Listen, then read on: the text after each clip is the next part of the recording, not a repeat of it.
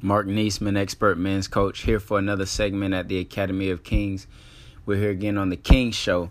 Want to come to you guys and talk a little bit about failure. It seems to me that um, as a life coach, I deal with a lot of men who uh, constantly battle with themselves regarding mistakes of their past and overcoming them or feeling like they have to catch up. Listen, I need you to understand this, okay? Failure is not a bad thing, and a, and failure is a part of the process. But there are two types of failure.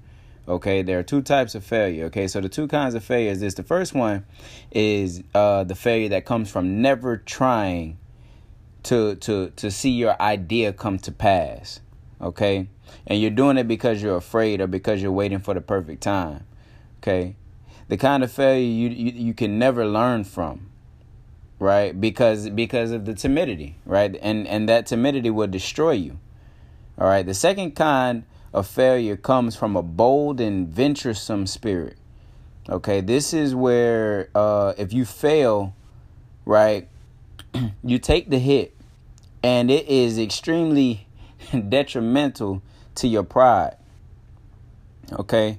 But what you learn from the situation outweighs the embarrassment to your reputation to your reputation okay?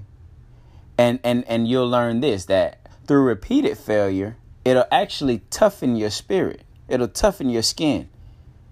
And and it'll show you absolute clarity as to how things must be done yeah see if you're if you're an entrepreneur like myself or if you're um, a, a, a, small business owner or whatever the case might be even if you're in middle management even if you're um, even if you're just going about your day-to-day life and, and you encounter failures regarding something that you may you know you, that you may step out and try you have to understand that it is a blessing in disguise.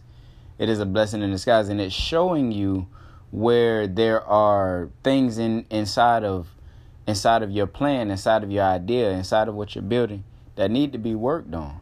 Okay? Think about Henry Ford, right? He set his mind to building a a a, a vehicle that was sustainable and at the same time cost effective for the middle class citizen. Well, he worked on this for years. He worked on this for years, right? Before he was able to create something that could sustain. Well, it's the same thing that we're talking about. Had he, and I mean, he lost investors, you name it. But had he become uh, overwhelmed with his failure, he would not have been able to manifest what he did today. Ford Company would not be who they are today. Right? Okay? When you do inevitably fail, because it will happen, right? Like I said, it will confuse and demoralize you. All right? It will. Okay? But regardless of the case, you must act on your ideas as early as possible. And don't be afraid to expose them to the public, right? And I want a part of you to even hope that it fails, okay? Why? Because at that point you have everything to gain, okay? Failure is really not, fa- failure does not mean loss, okay? Failure means an opportunity to learn, an opportunity to grow. Okay? Your failures will permit you to see the flaws in your ideas. Okay? And as they're they're they're, they're only they are only revealed in the execution. Okay? It's only revealed when you take it from paper and put it into reality. All right. So I just want to encourage you again. This is Martin Eastman, expert men's coach with the Academy of Kings. I just want to encourage you. All right. It's okay to fail. Look forward to failing. All right? Peace and love. You know what we say fix your crown, rule the day.